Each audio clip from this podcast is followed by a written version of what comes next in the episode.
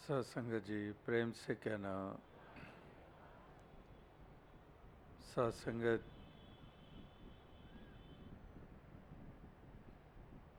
दिल्ली के इस जमुना पार के इलाके में, करकरडोमा में, जो ये गीता कॉलोनी का इलाका यहाँ आप सभी मिल बैठकर इस सत्संग के रूप में एक आनंद की महसूसियत कर रहे हैं, जहाँ पर ये मनोवृत्ति इस मालिक खालिक के साथ जोड़कर प्राप्त हो रही है और इसकी तरफ़ ध्यान दिलाया जा रहा था। गीतकार, कवियों और व्याख्यान जिन्होंने किया, उन्होंने ध्यान इस तरफ़ अग्रसर किया, क्योंकि इसी की चर्चा, इसी की महिमा, इसी का आधार लेकर जीवन जीने की महत्ता की तरफ़ एक प्रेरित कर रहे थे। जो कि सदैव से भक्तों, महापुरुषों ने इस संसार में सबके ऊपर ये उपकार किया है कि इंसान इस जीवन के सफ़र को तय करते हुए इस अहम पहलू को कहीं अछूता ना छोड़ दे या इसकी तरफ़ ध्यान ना दे। इस शरीर में पैदा होकर केवल शारीरिक तल तक ही ना सारी उम्र बिता दे। इसको एहसास हो कि केवल ये जिसम, ये शरीर ही नहीं, महत्ता रखता। बेशक मानुष तन प्राप्त करना ये महत्वपूर्ण माना गया है। बड़े भाग्य मानुष तन पावा। लेकिन अगर इसी तल तक ही रह गया तो तब भी इंसान तेरे जीवन का कोई महत्व नहीं रह जाएगा। उसके ही जीवन का महत्व बना है। उसी का ही संसार में आना हुआ, आया हुआ उसका एक महत्ता को प्राप्त हुआ है।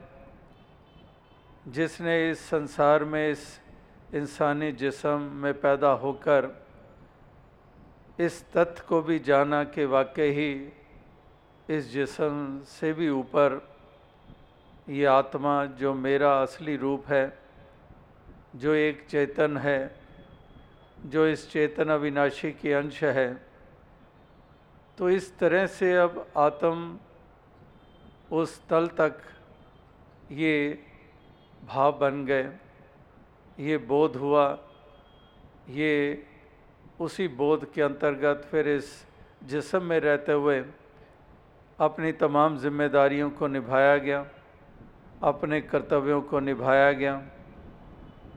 तो ये उनके ही पैगाम हैं, उनके ही संदेश हैं। चाहे सतयुग में दिए गए, त्रेता में दिए गए, द्वापर में दिए गए, कलयुग में इस पैगाम को दिया गया।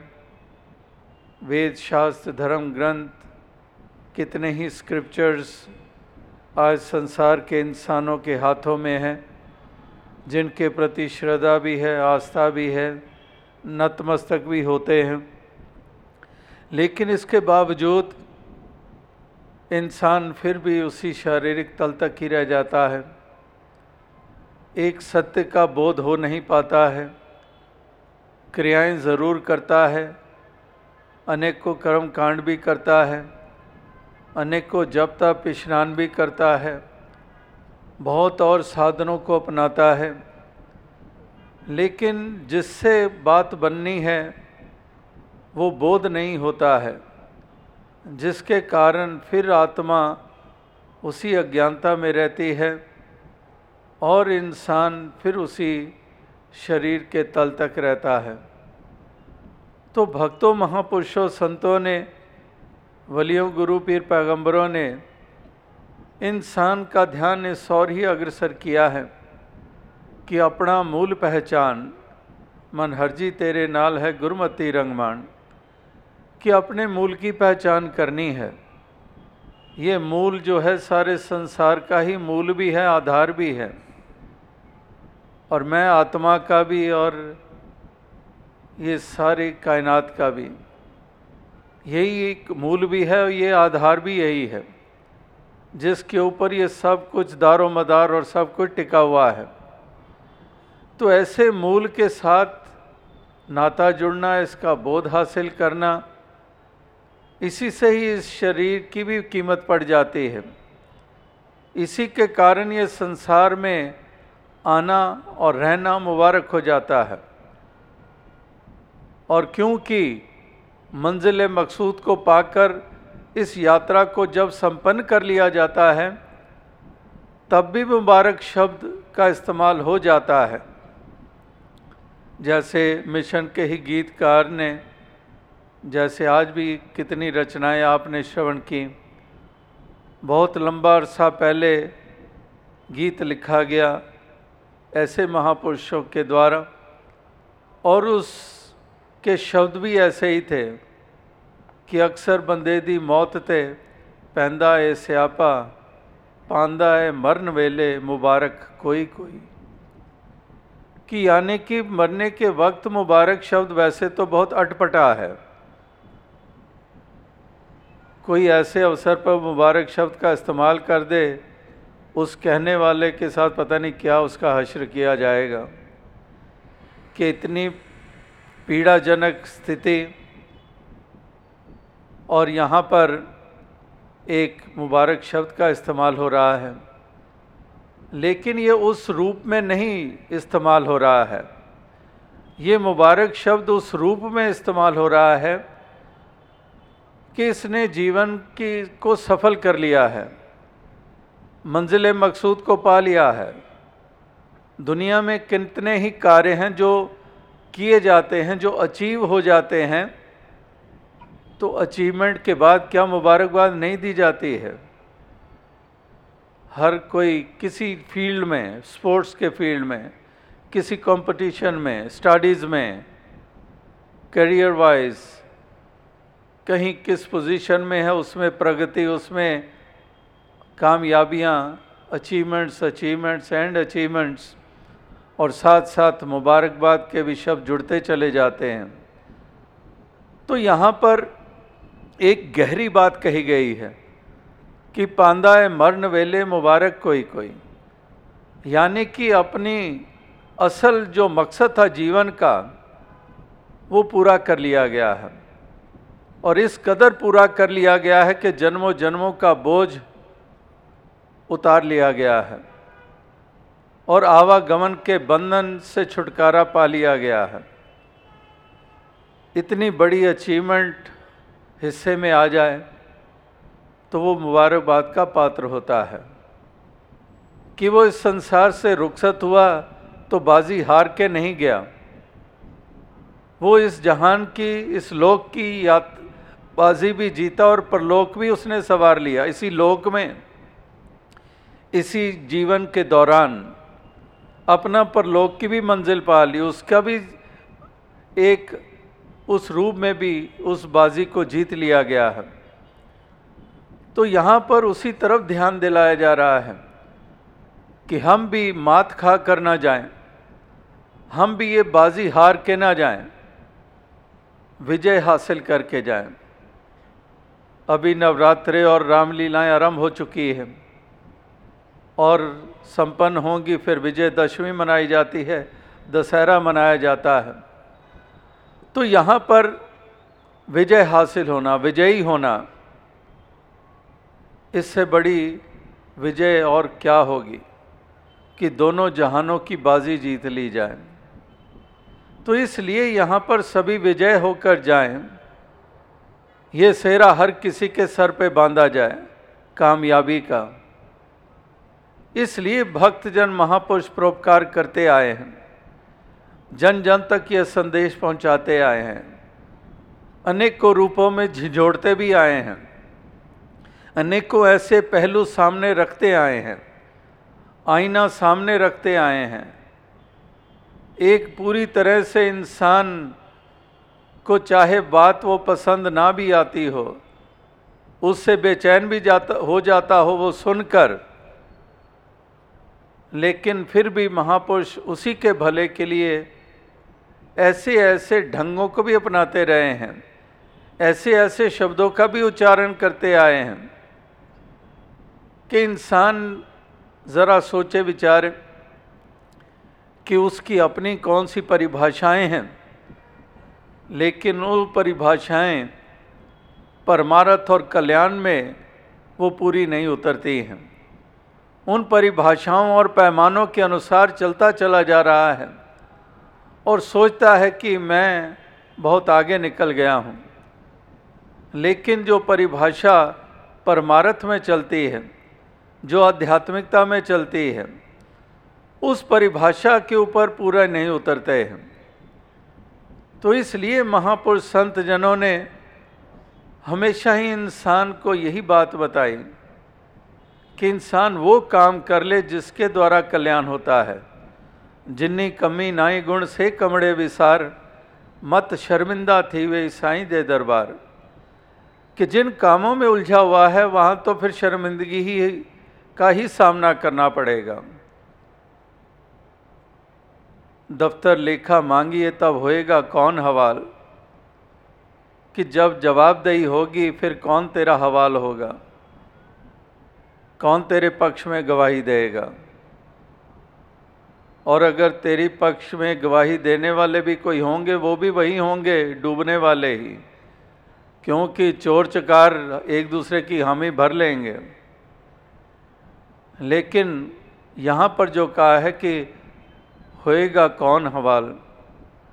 कि कौन तेरे पक्ष में बात कहेगा जिससे परवानगी होगी?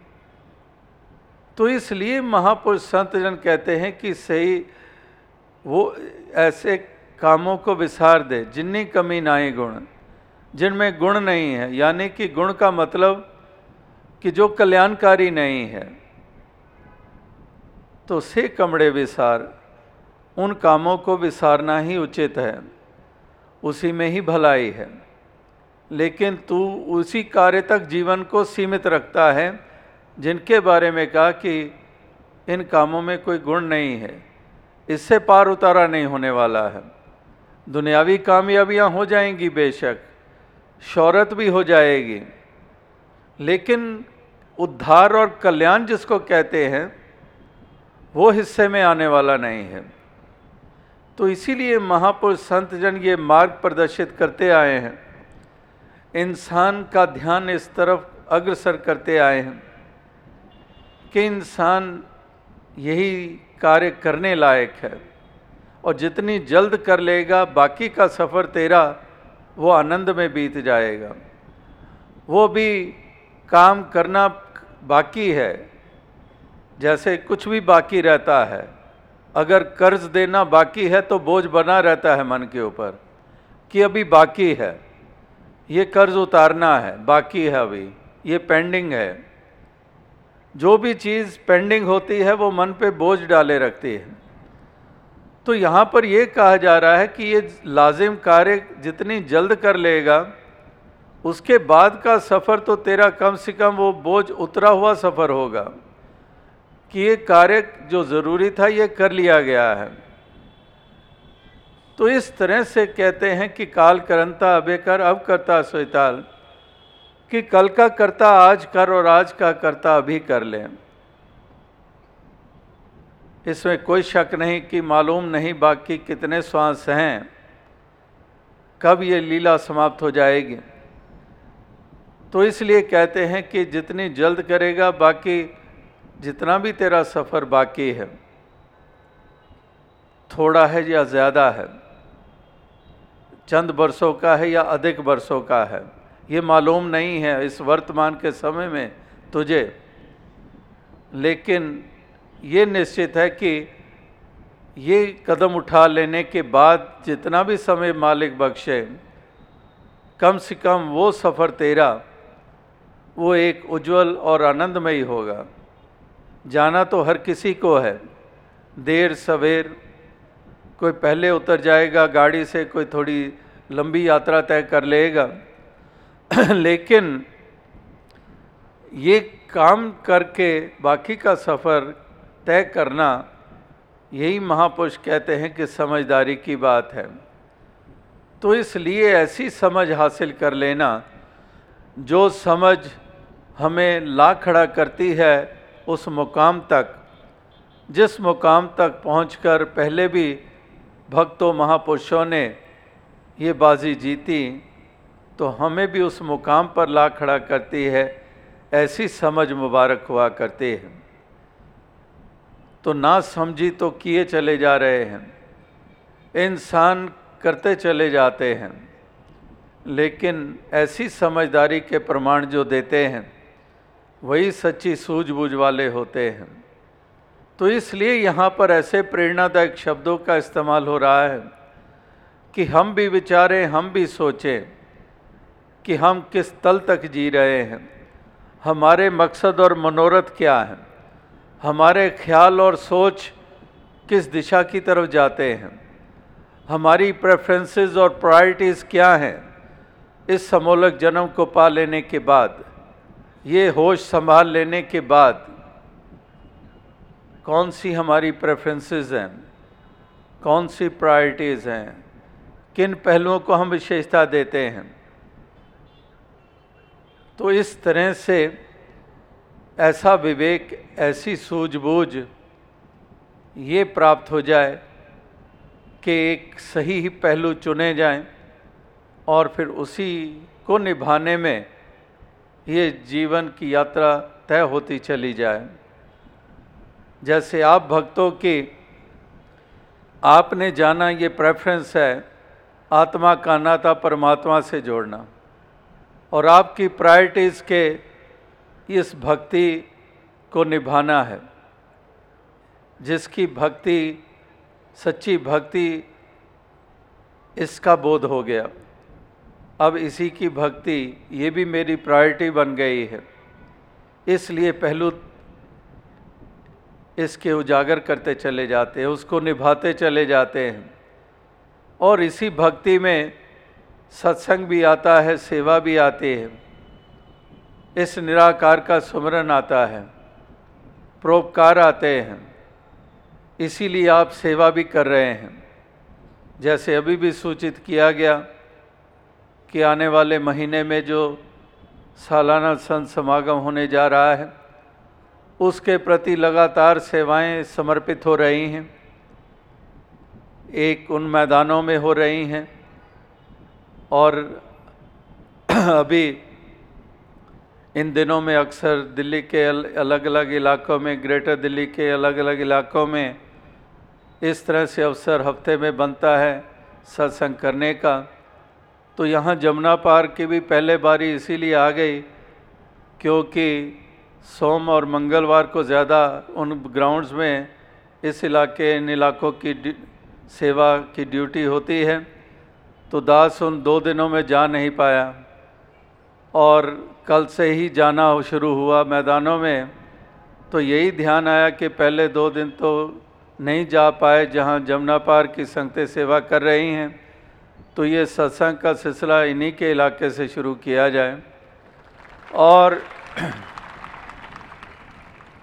और लगातार जो सेवा वाले पहलू की बात हो रही थी कि किस तरह से सेवा को महत्व देते हैं, इस भक्ति के पहलू को उजागर रखने के लिए निरंतर तन की सेवाएँ, धन की सेवाएँ, ये हमेशा करते चले जा रहे हैं और एक पूरी तरह से खुश असलूबी से करते चले जाते हैं। क्योंकि अगर भक्ति को मजबूरी नहीं मानते तो सेवा को मजबूरी कैसे मानेंगे? फिर सत्संग को मजबूरी कैसे मानेंगे? और निष्काम भाव से। कामना सहित नहीं, कामना रहित। एक निष्काम भाव से ये सेवा भी करते हैं। तन, मन, धन की, इसीलिए इनकी तुलना वृक्ष के समान की जाती है। नदी की धारा के समान की तुलना की जाती है कि तरवर, सरवर, संत, जन, चौथा बरसे में परोपकार के कारणे चारों धारें दे। कि ये परोपकार करते चले जाते हैं, तन की सेवा परोपकार में लगती चली जाती है। समर्पण भाव और प्रबल होता चला जाता है और इस देन को देखकर तन मन धन को निर्मल बनाते चले जाते हैं। तो इस तरह से भक्ति वाले सेवा के इस पहलू को भी उजागर रखते हैं, इसको निभाते हैं और सत्संग वाला पहलू भी, कि सत्संग की तरफ़ कदम बढ़ते हैं। क्योंकि एक मन में प्रेम भाव होता है। प्रेम भाव के तहत सत्संग की महत्ता को जानते हुए और ये भी जानते हुए कि सत्संग मिलता है, महापुरुषों का संग मिलता है। अकीदे और विश्वास को परिपक्वता मिलती है। ध्यान जो इस संसार में अक्सर खचित हो जाता है तो इनका संग करने से फिर से मुड़ आता है वापस, फिर लौट आता है। ज़्यादा दूर नहीं निकल जाता है। जैसे हम देखते हैं कि कोई भटक जाए और अगर ज़्यादा दूर निकल जाए तो कई दफ़ा लौटना भी मुश्किल हो जाता है। तो इसलिए कहते हैं कि ज़्यादा दूर ना निकल जाए। अगर एक दो कदम निकल गए, दूरी हो गई, विसार दिया, संसार का प्रभाव मन पे हो गया तो इनका संग किया तो वो एक दो कदम वापस लेने आसान हो गए। ये नहीं कि सैकड़ों मील दूर निकल गए कि वापस आने का भी रास्ता मालूम नहीं पड़ रहा है। तो इसलिए यहाँ पर सत्संग को महत्ता देते हैं। ताकि हमारी मनोवृत्ति इसके साथ जुड़ी रहे। मन में ख्याल भी उत्तम आते चले जाएँ। मन में भी भाव सुंदर बने रहें। एक सेवा के भाव बने रहें। कल्याण दूसरे का करने के भी जज्बे बने रहें। और अपनी जिम्मेदारियाँ भी उसी उत्तम भावनाओं से युक्त होकर निभाते चले जाएँ। तो इस तरह से सिमरन की महत्ता भी जानते हैं। कि इस निराकार का एहसास बना रहे, इस दातार का एहसास बना रहे। इसको कभी आँखों से ओझल मन रूपी आँखों से ओझल ना करें। ये मन की आँखें इसके दर्शन करते रहें। इसकी हाजिरी का हमेशा एहसास बना रहे। इसको रूबरू जाना है तो इसको रूबरू आठों पहर देखते रहें। ये कभी भी आँखों से ओझल ना हो, यानी कि मन कभी इसको विसारे नहीं।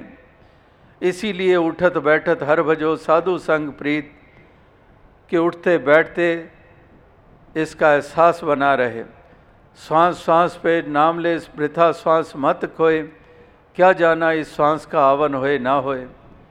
कि श्वास श्वास पे नाम ले, कि श्वासा दी माला ते, सिमरा में पीदा नाम कि ये श्वासों की माला पे तेरा ही ज़िक्र। एक तेरा ही नाम, एक रोम रोम तुझे ही पुकारे। दिल की एक एक धड़कन ही नहीं, शरीर के करोड़ों रोम हैं। तो एक एक रोम, ये तेरा ही एहसास करता रहे। तो इसीलिए ही तू ही नंकार करो ते हर पल इसनों याद करो। इस अमृत ਨੂੰ रज रज पियो, तन सौखा दिलशाद करो कि हर पल इसनों याद करो। आठ पहर आराधिए एक पहर भी कह सकते थे कि आठ पहर तो बड़ी मुश्किल बात है, एक पहर की बात कर लो। लेकिन उन महात्माओं और गुरु पीर पैगंबरों ने जो शब्द कहे, वो यही थे कि आठ पहर आराधिए, कि तेरी आराधना आठों पहर की आराधना। और ये वही कर पाते हैं जिनको ये सच्ची प्रीत मन में जाग जाते हैं। इसीलिए बुल्ले शाह जी संतों ने कहा कि लोकी पंज वेले, आशिक हर वेले। कि लोग तो बाँध दे देते हैं, लेकिन आशिक आशिक तो वही होता है जिसको पे धुन सवार होती है। जो आशिक है, उसका माशूक भी है और माशूक की याद किसी को करानी नहीं पड़ती है। आशिक को वैसे ही बार बार ख्याल आता है बार बार ध्यान आता है। तो इसलिए लोग की पंज वेले ते आशिक हर वेले। और ये आशिकी होते हैं। वही जो आठ पैर की आराधना कर पाते हैं, जो उठते बैठते इसका एहसास कर पाते हैं, ये मन का नाता इसके साथ जोड़ पाते हैं, जिनको सच्चा इश्क हो जाता है, जिनको ये लौ लग जाते हैं। तो अवसाद संगत, यही अरदास, यही प्रार्थना कि दातार कृपा करे, सभी को ऐसी तौफीक बख्शे। जहाँ से बात आरंभ हुई कि जो संसार में इस इंसानी जन्म को पाया है जिन्होंने, वो अपने जीवन के मनोरथ को जाने और फिर उसके मनोरथ को पूरा करें और इस मनोरथ को पूरा करने में ये ज्ञान अंजन की प्राप्ति, ये ज्ञान की प्राप्ति, ये बोध करना, आत्मा की अज्ञानता को मिटाना, अंधकार को मिटाना और इस तरह से जीवन को अपना, इस यात्रा को सफल करना, विजयी होना, पर लोक संवारना और लोक की यात्रा भी इसको भी एक सुंदर बना लेनी, सुंदर ढंग से इस यात्रा को तय कर लेना, एक प्यार के साथ, मिलवर्तन, भाईचारे के साथ, एक दूसरे के काम आते हुए एक दूसरे के दुख सुख बांटते हुए इस तरह से ये जीवन का सफ़र भी तय होता चला जाए, जो कि एक सवरा हुआ सफ़र है, एक सुंदर सा सफ़र है जीवन का, एक गुणों से भरा हुआ जीवन सफ़र है। इस तरह से इसको एक एक भक्तजन महापुरुष जो एक रूप देते हैं, उसी तरह से संसार का हर इंसान ऐसा रूप अपने जीवन को दे पाए, ऐसी प्राप्ति उसके हिस्से में आ जाए, हर किसी के हिस्से में आ जाए, यही एक शुभ कामना और प्रार्थना की जा रही है। तो दास और अधिक शब्दों का सहारा नहीं लेगा। इन्हीं शब्दों से आपसे इजाज़त चाहेगा और यही अरदास करेगा कि दातार कृपा करे सबको ऐसी सुमति दे, सबको ऐसी जागृति दे, सबको ऐसा एहसास बख्शे ताकि हर कोई इस तरह से जीवन के मनोरथ को पूरा करता चला जाए और इस मंजिल को पाए और इस मंजिल को पाकर ये सही मायनों में ये पहुँचा हुआ ये माना जा सके। क्योंकि पहुँचना मंजिल के साथ जुड़ा हुआ है, वरना तो रास्तों के जंगलों में ही उलझे रहते हैं, रास्ते में ही रहते हैं। और ऐसे रास्ते और रास्तों का जंगल जहाँ पर कुछ सूझता ही नहीं है, कभी उस तरफ़, कभी उस तरफ़, कभी किस तरफ़, पहुँचना हिस्से में नहीं आता है। तो इसलिए मंजिल पे पहुँचना ही पहुँचना हुआ करता है। तो ऐसा पहुँचना हर किसी के हिस्से में आ जाए। यही शुभकामना अरदास है। सात संगत जी धन